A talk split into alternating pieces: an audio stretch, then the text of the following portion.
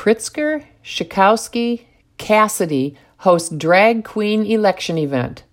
What is wrong with Illinoisans? Why do they continue to elect leaders who spit in the faces of all decent Illinoisans? Chicago is a hellscape of crime, fiscal mismanagement, failing schools, and sexual depravity. And the people who control both Chicago and Springfield continue to pursue the same ruinous policies that have made Illinois the laughingstock of the nation and led to a mass exodus of good people. And how do Democrats respond? They mock decent Illinoisans and throw a quote, drag 'em to the polls, get out the vote rally and drag show, end quote, at one of Chicago's oldest drag clubs, the Baton Show Lounge. Decades ago, such a place would have been frequented by only perverts who were ashamed of their perverse hobbies.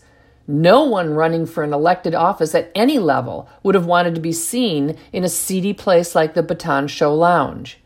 But that was then. This is now.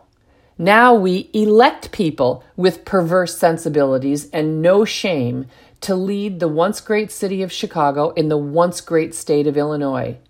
On Tuesday, November 1st, one week before the election, creepy swampsters like Jan Schakowsky, lesbian Kelly Cassidy, Sara Feigenholtz, Laura Fine, Jennifer Gong Gershowitz, Greg Harris, Mike Simmons, and Ann Williams urged Illinoisans to attend a campaign event they hosted where the entertainment was lip syncing cross dressing men in woman face.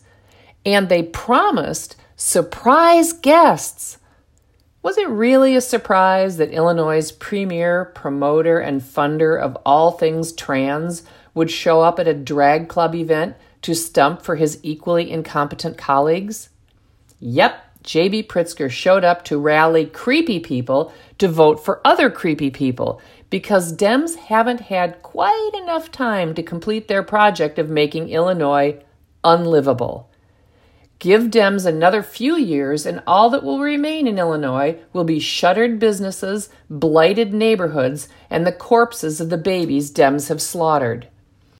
After the perverse event, the adolescent Cassidy tagged Ann Williams in a Facebook comment saying, OMG, there's a new bar set for get out the vote rallies, baby. End quote.